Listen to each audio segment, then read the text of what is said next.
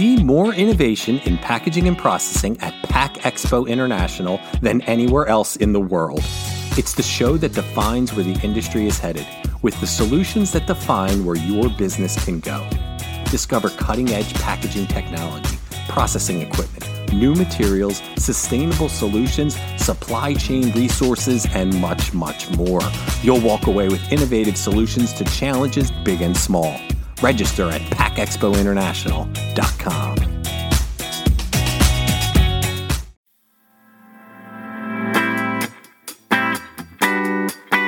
You're listening to Unpacked with PMMI, where we share the latest packaging and processing industry insights, research, and innovations to help you advance your business. Hi, and welcome to the very first edition of Unpacked with Healthcare Packaging. I'm your host, Sean Riley. Don't worry, all you Unpacked with PMMI devotees. Unpacked with PMMI isn't going anywhere. We are just expanding our empire a bit in an effort to provide the industry what it has told us it wants. Whenever we get the opportunity to accentuate some of our world class PMMI Media Group written content with either a podcast or a video, we are going to provide it as part of our Read, Watch, and Listen campaign. While we have talked with our guest Keren Sookne before, this is the first time we are doing it under the Healthcare Packaging Magazine brand. For those who don't know, Karen took a very interesting path to her current role as Director of Editorial Content for Healthcare Packaging Magazine and as PMMI's in house healthcare packaging expert. She was a chemical engineer in the healthcare industry before picking up a pen, or I guess a keyboard now, and becoming a packaging journalist. She provides perspective and depth beyond just reporting the facts. And what better topic to kick off the series than cannabis? Will cannabis laws ease up nationally for medicinal and adult use or become tougher? How has cannabis use increased during the pandemic? And what are we seeing in terms of new products, packaging, and packaging materials? Let's find out. And we're excited to welcome back to the podcast Karen. Welcome back to the podcast, Karen. Thank you. Thanks for having me, Sean. Always my pleasure. So, one of the aspects of the new administration that's, for obvious reasons, not going to get a whole lot of mainstream press right now with everything else that's going on in the world kind of revolves around cannabis and legalization and all things like that. So, while its legality has come, I mean, a long way, you know, in terms of what you can get in a state, whether recreationally, adult use, or medicinally, or in Canada, it's even better. There's still not a federal plan in place here in the US. So, now that the Senate races have been decided and we have a new president in place. Is it more likely that cannabis access will expand now that the Senate has kind of changed and Biden's in office? Could you kind of speak to that? Like, what, what do we have to look forward to from that point of view? Sure. I mean, short answer to your question is yes. access um, is good. You know, quite likely to expand um, under this new administration. So, something just to back up to the end of last year in 2020, um, the House had passed the MORE Act, which you know was really historic in that it was written to remove cannabis entirely from the Controlled Substances Act, and so that's like the biggest step forward that we've seen on a federal level. It would take time for regulations to be developed, and you know states could choose how they regulate cannabis, but that was just a huge step forward. Now that was passed in December and ended up sort of dying when the when the Senate adjourned for the year. But already this year we've had some motion. Rep Steube from Florida, who himself is a Republican, he filed a proposal to remove marijuana from Schedule 1 to Schedule 3 of the Controlled Substances Act in January. But as much of that is, you know, a small step forward, but you know, at least at the time of this recording, um, there have been recent comments from a few different reps and senators, including Chuck Schumer saying that whatever bill is filed in the near future, it's likely to include components of multiple pieces of legislation from the last Congress. So they're kind of actively merging um, several bills so that they're not, you know, kind of piecemeal making all these little changes. So I think that's definitely something to look forward to. I think it's also really good to acknowledge that as important as these bills are, um, these former and existing laws have really, you know, targeted certain communities and and ruined lives. And in the past couple of years, with state legalization, wealthy investors have come in and started profiting. And so while they won't undo the wrongs that, you know, these laws have, have caused, um, social equity programs in states are going to need to play a huge role and they have to basically improve a lot from where they stand right now. Um, there's still lots of predatory investors, um, stalled applications, really high tax rates. There's all these factors contributing to this sort of lack of success in promoting minority owned business ownership. And so I don't want to downplay the importance of, you know, removing cannabis from, from the Controlled Substances Act, but there mm-hmm. will certainly have to be um, other legislation um, taking place to help communities along and, and really push us forward as a society. Very interesting. And that, that's something that's definitely not talked about enough, but it's not something that, that you would expect us to really touch on. And I hadn't really thought of it. I guess I think of it from, like you said, it, it has affected communities in a negative way. And now that it's becoming accepted and there's stores that have it in certain states, it's still not a level playing field in terms of who's getting those stores and who's you know investing in those stores from there. So it is something that i guess we kind of have to look at from a bigger view than just the legalization of a of a substance. Absolutely. So so the last time that we talked about cannabis on here was with one of your colleagues about a year ago. Can you talk about perceptions culturally kind of among the populace? Like experts have come around on cannabis as a safe alternative to quote unquote harder substances whether adult or recreational but how about the general population? Like, what are they thinking? That's a great question. There was a recent Gallup poll that said that um, more than two thirds of Americans now support the legalization of cannabis. So, kind of whether you believe in states' rights or you're more of a federal focused person, um, in either of those cases, the majority of the people have spoken, and most of this country wants cannabis to be legalized. And so, um, I just am looking forward to these laws that will represent the will of the people. And then also, I think that once we loosen up the laws a little bit, there's going to be so much progress in terms of medical research. And, you know, we all want our ill family members to have every, you know, tool at their disposal for when they're sick. And so um, there's just so much possibility with this plant that, you know, we haven't been able to do enough research on so many different compounds because of, you know, the restrictive laws. And so it's really going to open up so much in terms of um, medical innovation. And so this is what the people want, basically. Right. That's also interesting because that's a thing that doesn't really get talked about that much. Where because it's not federally legal, quote unquote, mm-hmm. it's hard to have places where you can test it, correct? Like to find out, right. you know, medicinally how it can treat this illness or this symptom. It, there's not, I, I, don't think there's many at all, right? Well, I think kind of the main problem, at least historically, was that all marijuana for research in the US could really only come from one university, which for lack of a better term, known to be not great quality. And so um, I just think that we've kind of been hampered by the fact that companies and growers have created such amazing products and we have not been able to test those on diseases and illnesses yet. And so once we make it easier to expedite research applications and grant easier access to cannabis for researchers, everything is just going to really improve in terms of our medical research. Yeah, it did surprise me when I came across that, that even though we have it legal in different states and and stuff like that, they can't research it. They can just say, we think it would be good for this, this, and this, which just seems so not American when it comes to medicine type things. Um, Absolutely. Yeah. We want our freedom and we want it now.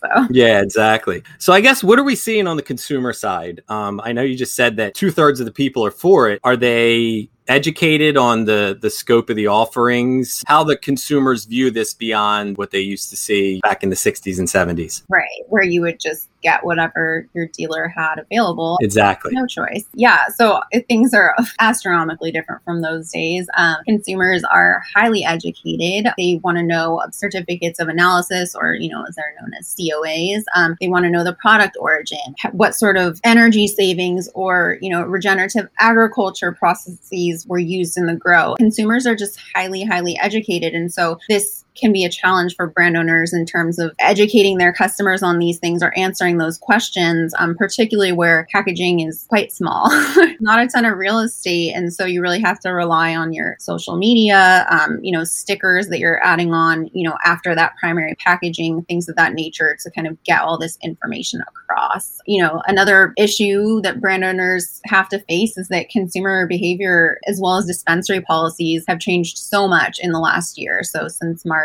when you know the pandemic broke out, um, consumers aren't necessarily going to go into this dispensary and browse. I know that in some states, products are behind a glass wall, or you know, there's a bit of separation between the consumer in general, and so shelf appeal really standing out was already really important. But now they're really trying to limit how much time they're in the dispensary. So instead of browsing, a lot of things are you know click and pick up, or they're using delivery, and so yeah, brand owners have to find ways to connect with customers. And also because of that lack of browsing, um, it really kind of highlights the need for really good images of your products and packaging, just because, you know, the only touch point that you might have with your customer is scrolling through social media or that photo on the nearest dispensary's website. And so it really has to stand out and be this high quality image and portray a lot just with a photograph. Interesting. So it's gone from not being legal at all to almost a form of e-commerce where mm-hmm. other than the, the, the curbside pickup part of it, you're doing most of it online. Right. Yeah. And I mean, yeah, certain markets differ, but yeah, definitely a lot of it has become this either completely e-commerce model or as close to it as possible while still, you know, picking up at a brick and mortar store. Very interesting. Okay. Well, then, what have we seen in terms of products or, or deliverables? Again, we kind of touched on the, the typical use of marijuana is smoking it, or um, I guess now vaping or edibles. But in terms of products or deliverables and how it can be processed, what, what are we seeing out there now? Yeah, so I believe it was in seven different states, including California, Colorado, and Michigan, there has been a rise in edibles. I mean, this I think kind of just makes common sense. They're discreet, and we're currently in a pandemic with a respiratory disease. And so, um, you know, some people are trying to limit how much they're um, smoking or inhaling things. Also, more and more seniors are interested in cannabis. And so, you know, where they may be a little bit intimidated by smoking something, you, you have a low dose cookie or gummy, any kind of edible, you know, as well as tinctures that you can just put under your tongue. Um, it's a lot less intimidating than smoking, especially if you already have, you know, lung issues. The other side of that, there is a lot of growth, but it can be a risky game for the producers. So Blake Patterson, who's CEO at Market Hub in back in 2020 said, you know, big players, clients of his like CVS, they, you know, got into CBD, but they prefer to stay stay on the topical route for now. So that's, you know, patches and and balms and things of that nature. Um, retailers are really nervous about ingestibles just because there's still this lack of clarity from the FDA. And so it's kind of nerve wracking to sort of open up the channels to ingestibles when you don't sort of have this clear direction from the FDA that it's okay. Interesting. But why would that be the case with like a nutraceutical where they you see that they carry vitamins and things like that that might not necessarily go through the FDA? Yeah, I think a lot of that has to still do with the stigma and the fact that, you know, even if CBD is not necessarily cannabis that has psychoactive properties, cannabis is still in the Controlled Substances Act. And so I think, you know, maybe it'll open up once it's descheduled or, or removed off that list. Makes sense. Okay. All right. I guess uh, we've t- you touched on it a little tiny bit, but just packaging, it's always been tricky for cannabis, especially when you get into um, situations where you're trying to balance making them child safe but still able to be used you know if it's a person dealing with arthritis you know a child safe package is not the best option all the time. Plus you need it to be appealing and something that's engaging for the retailer or the consumer to say you know i want to take a look at this. So with that in mind could you give us some things that are happening with packaging Sure. The industry as a whole is definitely still looking for more eco-friendly packaging, but you know, as you said, it's really hard to balance these child resistance requirements with this desire for minimal packaging, especially when brand owners are smaller and uh, you know have smaller volume orders. Um, you just can't get this customized, minimized packaging that really suits your product. It, you know, you kind of have to stick with what's off the shelf, and what's off the shelf may be an over packaging situation for you. Um, so it's really tough. I mean, suppliers are coming out with eco-friendly packaging. Um, there are certainly recyclable options. There are glass options. There are paperboard options, which include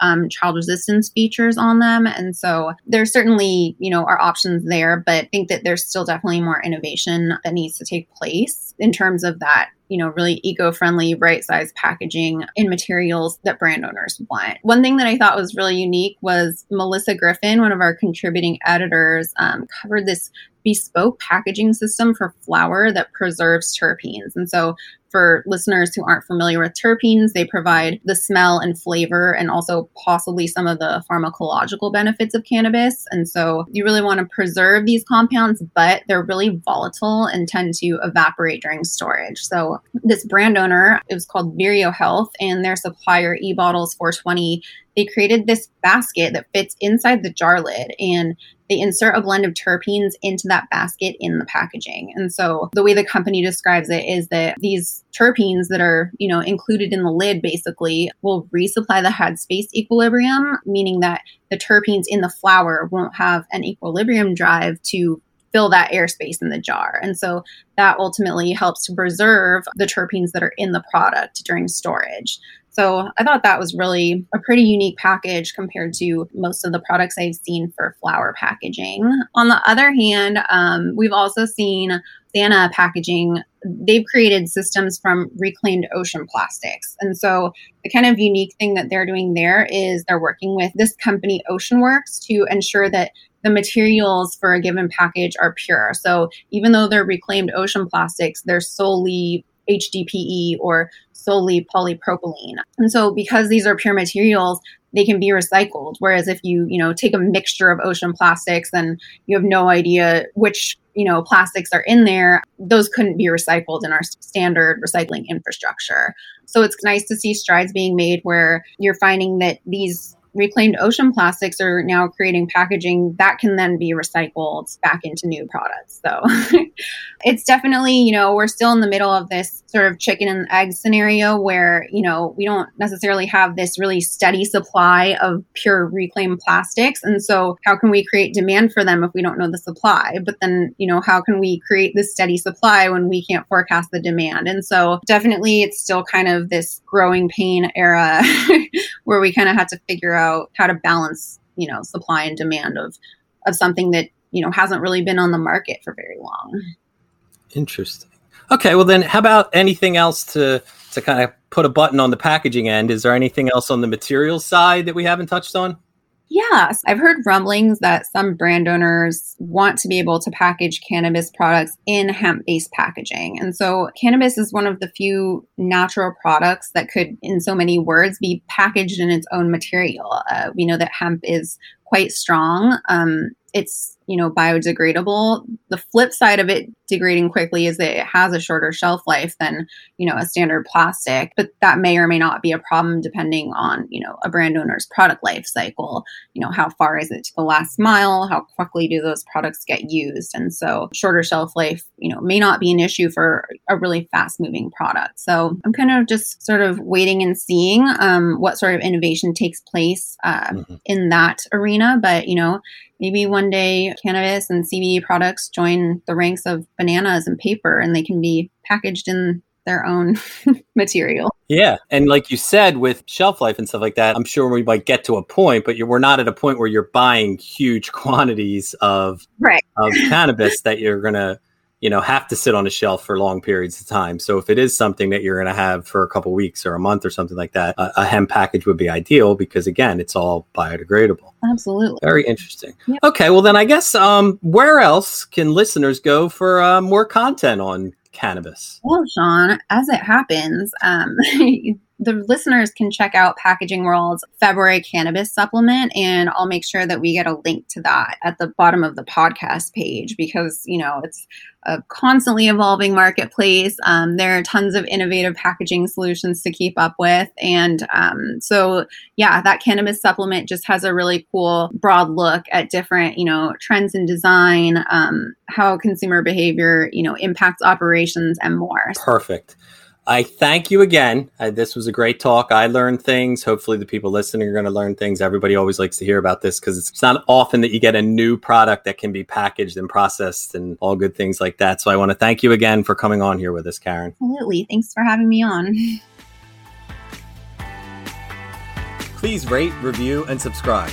To do that, go to the iTunes podcast or Spotify app on your phone and search for Unpacked with PMMI.